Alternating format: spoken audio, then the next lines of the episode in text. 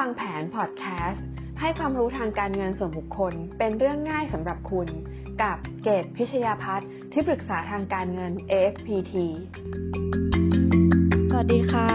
ยินดีต้อนรับเข้าสู่เงินทองต้องวางแผน EP ที่ 21 ค่ะ คุณอยู่กับเกตพิชยาพัฒน์ค่ะ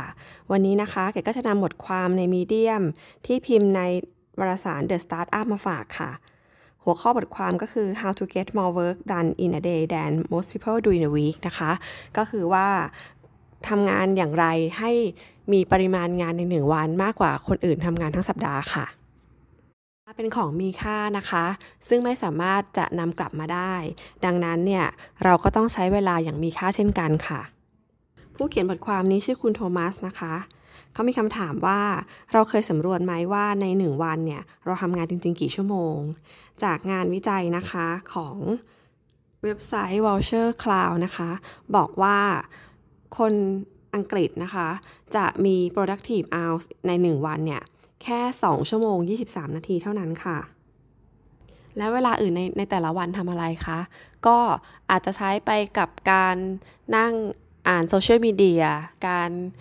พูดคุยกับเพื่อนร่วมงานนะคะ หรือการคิดวางแผนงานหรือเดินไปเดินมาในสำนักงานนะคะแต่เวลาที่สามารถผลิตผลผลิตงานที่ดีที่เป็น high productivity ใน 1 วันเนี่ย ของแต่ละคนมีเวลาอยู่แค่ 2 ชั่วโมง 23 นาทีเท่านั้นค่ะ ดังนั้นถ้าเกิดว่าเราไม่รู้ว่าเวลาที่มีประสิทธิภาพของเราที่จะผลิตผลงานได้ในคุณภาพที่ดีและปริมาณมากคือช่วงเวลาไหน และเราไม่ได้ใช้มันอย่างมีประโยชน์ทำให้เมื่อเวลาผ่านไปทั้งสัปดาห์ เราอาจจะทำงานได้น้อยกว่าคนที่รู้คุณค่าของเวลา แล้วก็รู้จักโฟล์งานของตัวเองทำงานในหนึ่งวันซะอีกค่ะ และชั่วโมงการทำงานที่มีประสิทธิภาพของของแต่ละคนก็ไม่เหมือนกันเช่นกันนะคะ เวลาที่เบนจามินแฟรงกินทำงานได้ดีในตอนเช้า ก็อาจจะไม่ใช่เวลาที่ทำงานที่ดีของคุณก็ได้ค่ะ มีงานวิจัยบอกว่า productivity ของเรา แล้วก็เวลานอนของเราขึ้นอยู่กับโครโนไทป์ของเราค่ะ ซึ่งโครโนไทป์เป็นแบบ ทดสอบนะคะที่สามารถลองเซิร์ชเข้าไปในเว็บได้นะคะ เดี๋ยวจะแปะลิงก์เข้าไปให้นะคะ แล้วก็ลองทำดูค่ะว่าเราเป็นคนประเภทไหนนะคะ เขาได้แบ่งออกเป็น 4 ประเภทนะคะคือถ้าแบ่งง่ายๆเนี่ยก็คือจะเป็นคนประเภท morning type กับ evening type นะคะ ก็คือคนที่มี ฟล์ที่ดีนะคะ สมองแล่นในช่วงเช้า แต่บางคนเนี่ยก็จะเป็นคนที่มีโฟล์ที่ดีสมองเล่นแล่นในในเวลากลางคืนนะคะ หรืออีกกลุ่มหนึ่งก็คือคนที่ไม่อยู่ในกลุ่มไหนเลยนะคะ ก็ต้องลองหาโฟล์ของตัวเองดู แต่การอธิบายบางการอธิบายที่เกตบอกว่าเขาแบ่งเป็น 4 ประเภทนะคะเขาก็แยกเป็นชื่อของสัตว์ 4 4 ชนิดนะคะ เพื่อให้เข้าใจง่ายนะคะ ก็คือเป็นหมีหมาป่า สิงโตแล้วก็ปลาโลมาค่ะ ถ้าเป็น the bear chronotype นะคะ ก็คือประเภทของหมี คนส่วนใหญ่จะเป็นหมีค่ะ ก็คือจะสามารถที่จะนอนหลับแล้วก็ตื่นได้ตามพระอาทิตย์นะคะ ถ้ามีแสงอาทิตย์ขึ้นก็คือจะตื่น ถ้าพระอาทิตย์ตกก็คือจะง่วงนอนนะคะโฟล์ของการทำงานของคนกลุ่มนี้เนี่ยก็คือก็คือช่วงเวลาเช้าค่ะ คือตั้งแต่หลังจากตื่นนอนแล้วก่อนเวลาเที่ยงนะคะ แล้วก็เวลาอีกทีหนึ่งก็ประมาณช่วงบ่ายสองถึงสี่โมงเย็นค่ะ กลุ่มถัดไปนะคะก็คือเป็นกลุ่มวูฟคือหมาป่าเป็นวูฟโคโนไทป์นะคะ หมาป่าก็จะตรงข้ามกับหมีเลยค่ะ จะมีปัญหาเรื่องการที่ต้องตื่นเช้ามากเลยนะคะ หมาป่าจะรู้สึกสดชื่น คนที่อยู่ในทายของหมาป่าก็จะรู้สึกสดชื่นมาก ถ้าเกิดว่าได้ตื่นหลังเที่ยงนะคะ แล้วก็ พีคไทม์ของเขาที่มี productivity สูงสุดก็คือหลังเที่ยงถึง 4 โมงเย็นนะคะ คือ 4 ชั่วโมงหลังจากนั้นค่ะ แล้วหมาป่าจะตื่นตัวอีกครั้งหนึ่งก็ตอน 6 โมงเย็นนะคะ กลุ่มที่ 3 ก็คือ Lion Chronotype นะคะ ก็คือกลุ่มของสิงโตค่ะ สิงโตเนี่ย ก็จะเป็นกลุ่มที่ตื่นเช้านะคะ ตื่นก่อนพระอาทิตย์ขึ้นอีกนะคะ แล้วก็ประสิทธิภาพก็จะทำทุกอย่างได้ดีก่อนเวลาเที่ยงนะคะ แล้วก็สิงโตเนี่ย ก็จะเข้านอนช่วงประมาณ 3-4 ทุ่ม กลุ่มที่ 4 จะแปลกกว่าคนอื่นค่ะ เป็นกลุ่ม Dolphin นะคะ คือปลาโลมา Dolphin Chronotype ค่ะ กลุ่มนี้จะเป็นกลุ่มที่เวลานอนไม่ค่อยพอค่ะ ก็คือจะหลับได้ในช่วงเวลาสั้นๆ เพราะว่าจะเป็นคนที่ไวต่อเสียงรบกวนมากนะคะ ไวต่อต่อเสียงต่อแสงนะคะ เวลานอนก็จะตื่นง่ายค่ะ แต่ก็ยังมีข่าวดีนะคะ คือกลุ่มนี้จะมีเวลา peak productivity ในช่วงเวลา 10โมงเช้าถึงบ่าย2ค่ะ ก็จะเป็นเวลาที่พวกเขาทำงานได้ดีค่ะ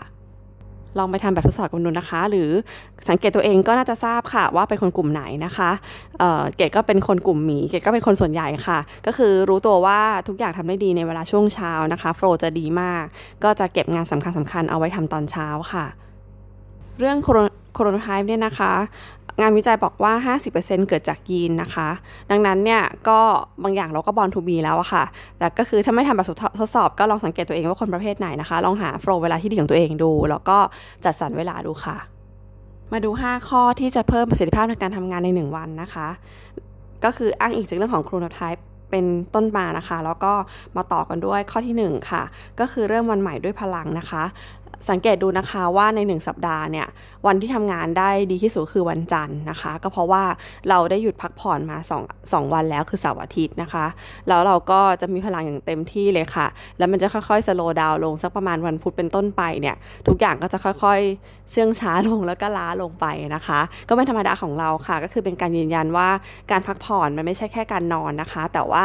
เป็นการพักสมองด้วยคือการเคร่งเคร่งกับงานมากเกินไปเนี่ยมันก็อาจจะทำให้ประสิทธิภาพของการทำงานไม่ได้ดีนักนะคะ ดังนั้นเนี่ยถ้าเสาร์ที่พักผ่อนมาวันจันทร์มันก็จะเป็นเวลาที่ที่เราสดชื่นแล้วก็เฟรชที่สุดค่ะ ก็จะมีพลังเยอะด้วยนะคะ ดังนั้นก็วันวันวันหยุดพักผ่อนคนพักผ่อนอย่างมีค่านะคะ แล้วก็คลายเครียดไม่ต้องกังวลกับงานมากเกินไปค่ะ จะได้เวลาเริ่มต้นทำงานเนี่ยจะได้มีพลังอย่างเต็มที่คือบางครั้งเนี่ยถ้าเราทำงานตลอดเวลานะคะ โดยที่ไม่พักเลย ประสิทธิภาพมันก็จะแย่มากกว่าการพัก แล้วก็มาทำทำงานช่วงสั้นๆอีกค่ะ ข้อที่ 2 นะคะ ให้แยก today list ออกจาก master list นะคะ คือจริงๆแล้วเรามีเรื่องที่ต้องทำในทุกๆวันค่ะ ก็คือจะมีเรื่องราวมากมายที่เราต้องทำแล้วก็จดๆจดลงไปนะคะ เราต้องต้องแยกให้ได้ว่านี่มันคือ today list ก็คือเป็นรายการว่าต้องทำอะไรบ้าง แต่ในนั้นเราต้องคัดออกมาให้เป็น master list ค่ะ เราต้องรู้ว่ารายการแค่ 3-5 รายการเท่านั้นที่สำคัญมากๆที่ต้องทำในวันรุ่งขึ้นนะคะ แล้วก็การเตรียมลิสต์พวกนี้เนี่ยมันต้องเตรียมใน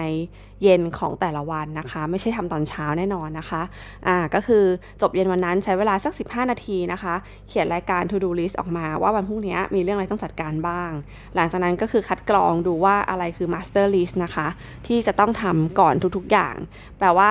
ให้เวลาช่วงเวลาสำคัญของเราทำเรื่องนั้นค่ะ ถ้าเรารู้ว่าโฟลเป็นคนที่มีความ productivity ในช่วงเวลากี่โมงนะคะ เช่นช่วงเช้าหรือช่วงบ่ายนะคะ เอางานสำคัญนั้นทำในช่วงเวลานั้นค่ะ มันก็จะมีประสิทธิภาพแล้วก็ใช้เวลาที่น้อยมาก ได้ทั้งคุณภาพงาน แล้วก็ไม่เสียเวลาที่จะคิดกับเรื่องนั้นนานเกินไปค่ะ ข้อที่ 3 นะคะสำคัญมากคือ manage your energy not your time นะคะ ก็คือไม่ใช่การการแบ่งเวลาในการทำอะไรก็ตามต้องมันต้องจัดจัดสรรพลังงานด้วยค่ะ เราต้องรู้ค่ะว่าว่าในหนึ่งวันน่ะเรามี energy ในช่วงเวลาไหน เราก็ต้อง manage มันหมายความว่าก็คือ จัดสรรงานให้ทำในช่วงเวลานั้นนะคะ อย่างเช่นถ้าเกิดอย่างคนทั่วไปน่าจะเป็นคนทั่วไปรวมถึงตัวเกดด้วยเกดเป็นคนที่มีเอ่อ work flow ได้ดีในตอนเช้านะคะ ตอนเช้าเกดก็จะยังไม่ใช้เวลานั้นในการเช็คเช็คอีเมลนะคะ เช็คข่าวสารต่างๆ หรือเรื่องอะไรที่แบบไม่สำคัญมากแต่ว่าไหลเข้ามา ให้จัดการเนี่ยก็จะเอาไว้ก่อนนะคะ ก็คืออาจจะเหมือนกับมีแท้งมีถังเอาไว้เช่น เช่นอย่างอย่างห้องไลน์ต่างๆเนี่ยที่จะต้องตอบนะคะ ก็ก็อาจจะ forward ข้อความบางอย่างไปไว้ในห้องไลน์ส่วนตัวก่อน แล้วก็อาจเป็นช่วงเวลาที่ที่เราเคลียร์งานสำคัญเสร็จแล้วแล้วค่อยไปไล่ตอบไลน์พวกนั้นนะคะ หรือไม่ก็คืออรับทราบจากทุกคนแล้วก็บอกว่าเดี๋ยวจัดการให้ก็จะวางไว้ก่อนนะคะ หรือสายโทรศัพท์ที่โทรเข้ามา บางครั้งเออก็เกดก็จะมีเกดจะมีเลยค่ะช่วยช่วยคัดกรองเรื่องด้วยนะคะ ก็ก็จะแบ่งแบ่งให้คนอื่นช่วยทำไปก่อน แล้วเราก็เอาเวลาสำคัญมาทำเรื่องเรื่องใหญ่ ๆ ก่อนนะคะ ก็คือเป็น manage your energy อะค่ะ แล้วก็พอช่วงเวลาที่แบบเราล้าๆแล้วอาจจะหลัง 10โมงสิบโมงเที่ยงเนี่ยค่ะแบบคิดอะไรไม่ค่อยออกแล้วค่อยเอางานพวกนี้มาทำนะคะ จริงงานเช็คอีเมลเนี่ยเป็นงานที่ที่ที่เอาไว้ทำหลังๆเลยนะคะเช็คเช็คไลน์เช็คอีเมลแต่ไลน์ก็คือจะดูเร็วๆนะคะ แล้วก็คัดคัดเรื่องคัดเรื่องก็แยกๆไป แต่ว่ายังยังไม่หยุดทำนะคะ แล้วก็ให้ให้เวลาช่วงสำคัญเนี่ยกับการคิดงานสำคัญและเกดจะพบคนเกดคนพบว่าเรื่องบางเรื่องเนี่ยถ้าเกดไปใช้ช่วงเวลาที่เกดแบบ สมองตื้อๆ เกดทำเป็นชั่วโมงเลยค่ะก็ก็กว่าจะเสร็จออกมาเป็นชิ้นงานหนึ่ง ซึ่งอาจจะไม่ดีด้วยซ้ำนะคะ แต่บางทีคือ 10-15 นาทีมันเหมือนกระแสไฟฟ้าไหลปื๊ดเลยนะคะ ก็ก็ลองลองดูค่ะ ลองสังเกตตัวเองดูว่าว่าช่วงเวลาไหนเป็นช่วงเวลาทองคำของตัวเองนะคะ แล้วก็อย่าเอางานไม่สำคัญมาทำในช่วงเวลานั้นค่ะ ข้อที่ 4 นะคะ ก็คือสร้างบรรยากาศในการทำงานให้มันเป็นเป็นรูทีนนะคะเออแกขอยกตัวอย่างช่วงช่วงกักตัวนะคะ ช่วงปีที่แล้วที่ที่ทุกคนต้อง work from home กันใช่ไหมคะ ถึงแม้ว่าเราจะอยู่ในอยู่ที่บ้านนะคะเราก็อาบน้ำแต่งตัวมานั่งโต๊ะทำงานนะคะ มันช่วยได้มาก ๆ ค่ะ ก็คือเราต้องทำให้สมองและร่างกายของเรารับรู้ค่ะว่าวันนี้คือเวลางานแล้วนะคะ ทั้งเรื่องของของโต๊ะทำงานทุกอย่างสำคัญหมดเลยนะคะ โต๊ะทำงานก็ไม่ควรจะรกนะคะ อย่างน้อยมันก็โดยส่วนตัวแล้วเป็นคนชอบโต๊ะทำงานที่โล่งนะคะ เพราะว่ามันทำให้อยากจะมานั่งทำงานใหม่ในแต่ละวันนะคะ แล้วก็ทำให้คิดอะไรอะไรหลาย ๆ อย่างออกถ้านั่งในที่ที่รก ๆ เนี่ยมันก็จะคิดอะไรไม่ค่อยออกนะคะ หรือว่าถ้าเราบางช่วงเวลาเนี่ยที่ต้องคิดคิดอะไรเพลินๆคิดงาน ก็ เราอาจจะใช้เพลงมาช่วยนะคะ มันจะมีพวก background music นะคะในการที่ช่วยเปิดคลอไปทำให้เราคิดอะไรบางอย่างออกนะคะ บางทีบางทีความเงียบบางช่วงเวลาก็มีประโยชน์นะคะ แต่ว่าบางครั้งก็ต้องมีเสียงบ้างทำไมเราถึงอยากนั่งร้านร้านร้านกาแฟนะคะ ที่ที่เหมือนกับมีเสียงเบาๆ รอบๆตัวก็คือ คนไม่ได้คุยกับเราหรอกไม่รู้จักกันนะคะ แต่ว่าก็ก็ยังมีเสียงเบาๆ แล้วก็มีเพลงคลออะไรอย่างเงี้ยบางทีก็ทำให้เราคิดอะไรบางอย่างออกนะคะ ก็ลองดูว่าสภาพแวดล้อมในการจัดการการทำงานให้เรามันจะช่วยเราได้มากค่ะ หรือบางคนก็ใช้หูฟังตัดเสียงนะคะ ห้องที่เงียบพออ่าก็คือก็คือเสียงที่เราอยากจะฟังทั้งสามารถควบคุมได้ทั้งความเงียบแล้วก็เสียงนะคะ ก็คือหมายความว่า พยายามจัดการสภาพแวดล้อมให้ตัวเราอยู่ในโฟกัสโหมดค่ะ แล้วก็คำว่ารูทีนก็หมายความว่าเราเราต้องมีพื้นที่ทำงานที่เป็นสัดเป็นส่วนชัดเจนนะคะอ่าแล้วก็ไม่ใช่ว่าแบบจะต้องจัดที่ทำงานใหม่ตลอดเวลาต้องจัดการนั่นจัดการนี่ก็จะนั่งทำงานได้นะคะ มันเสียเวลาเนาะก็จัดสภาพแวดล้อมแล้วก็สภาพความเป็นรูทีนให้ ให้สมองเราไม่ต้องไปเสียเวลาคิดเรื่องอื่นมากนัก แล้วก็ลงมือทำงานได้เลยค่ะ ข้อสุดท้ายนะคะสำคัญที่สุดเลยก็คือแบ่งเวลาพักค่ะ งานวิจัยบอกว่าการช็อตเบรกสัก 15 นาทีเนี่ย จะทำให้เราสามารถโฟกัส กลับไปโฟกัสงานที่ทำอยู่ได้ดีขึ้นอีก 16%ค่ะ ก็อย่างที่กล่าวในตอนต้นนะคะ คือว่าการทำงานแบบเค้นศักยภาพติดติดกันในช่วงเวลาต่อเนื่องเนี่ยมันไม่เป็นผลดีค่ะ ก็คือเราใช้สมาธิอย่างต่อเนื่องในช่วงเวลาหนึ่งเราต้องเบรกนะคะ เพื่อที่จะให้สมองได้พักผ่อนแล้วก็ค่อยกลับไปทำงานใหม่ แต่คำว่าเบรกก็คือช็อตเบรกนะคะไม่ใช่เบรกยาวๆ เพราะว่าเบรกยาวๆ ก็อาจจะหลุดโฟกัสไปกว่าจะสตาร์ทกลับมาเริ่มต้นใหม่มันใช้เวลานานมากนะคะ short break สั้นๆ ก็แค่อาจจะเดินไป สูดอากาศนิดนึงนะคะทานกาแฟนิดนึง แล้วก็เดินไปเดินมาแป๊บนึง แล้วก็กลับมานั่งที่โต๊ะทำงานเหมือนเดิมค่ะอ๋อมีแถมอีกข้อนะคะ อันนี้ก็สำคัญจริง ๆ ค่ะ คือการกำหนด deadline ค่ะ คือการงานวิจัยก็บอกแล้วว่าการมีเวลามากก็ไม่ได้ช่วยให้เราทำงานได้มากขึ้นนะคะ ทุกคนน่าจะรู้ข้อนี้ดีนะคะ บางครั้งเนี่ยผลงาน ดีๆ จะออกมาตอนใกล้ๆ deadline บางทีนั่งคิดทั้งวันก็คิดไม่ออกนะคะอ่าดังนั้นเนี่ยมันต้องมีกำหนดเวลาค่ะ อย่างในหนึ่งวันเกดก็จะทุกวันก็จะแพลนนะคะ ตอนเริ่มต้นงานอย่างที่บอกว่าเรามีทั้ง to do list แล้วก็ master list นะคะ ดังนั้นเนี่ยเกดก็จะเตรียม master list ขึ้นมาในช่วงเวลาที่ flow ดีๆก่อน แล้วก็เอาเรื่องเล็กๆน้อยๆทยอยทำในระหว่างวัน แต่ทุกๆงานมันก็จะมีไทม์ไลน์ของมันค่ะ เช่น เรื่องนี้เราใช้เวลากับมันเท่าไหร่นะคะ เช่นเเราจะ เขียนบทความอันนี้เราจะใช้เวลาประมาณ 1 ชั่วโมงนะคะมันก็ต้องออกภายในหนึ่งชั่วโมง ถ้าเกิดเราบอกว่าจริงๆ มันก็ต้องเป็นงานที่เราเคยทำแหละ เราพอจะประมาณได้ใช่ไหมคะว่างานลักษณะไหน ใช้เวลาเท่าไหร่นะคะเช็คอีเมล 30 นาที เขียนบทความสักครึ่งชั่วโมง 1 ชั่วโมงนะคะ หรือว่า เเข้าไปทำ presentation ในอันหนึ่งที่ต้องเตรียมเนี่ย เราให้เวลาสองชั่วโมงอย่างเงี้ย เราต้องให้เวลาค่ะ ไม่ใช่ทำไปเรื่อยๆนะคะพอทำไปเรื่อยๆ ไม่มีอะไรเสร็จค่ะ บางทีเราก็สไลด์บอกว่าคิดไม่ออก แต่ถ้าเกิดว่าเราย่อยเวลาเป็น section section แล้วว่าในหนึ่งวันเราทำอะไรบ้าง ประมาณกี่นาทีนะคะ มันก็จะสามารถผลิตงานออกมาได้ค่ะ จากที่กล่าวมาทั้งหมดนี้นะคะ ก็คือทบทวนก็คือว่าให้เราศึกษา chronotype ของตัวเองนะคะ โดยการไปลองทำแบบทดสอบดูนะคะถ้าเกิดว่าไม่ได้ไปทำก็สังเกตตัวเองดูว่าช่วงเวลาไหนเป็นช่วงเวลาโฟล์ที่ดีนะคะ แล้วก็เราวางแผนจัดการบริหารเวลาบริหารพลังงานของของวันของเราให้ดี แล้วก็มีการแบ่งงานเป็นช่วงๆนะคะ แล้วก็ทำงานตาม Master List ค่ะทำให้เราเนี่ยสามารถทำงานได้ในปริมาณมากขึ้นนะคะ ได้งานคุณภาพดีด้วย เราไม่ต้องมานั่งเสียเวลาเคนนั่งคิดในช่วงเวลาที่เราเหน็ดเหนื่อยแล้ว คิดเท่าไหร่ก็ไม่ออกนะคะเอาเวลาไปพักผ่อนดีกว่านะคะ แบ่งให้ชัดเจน บางครั้งเนี่ย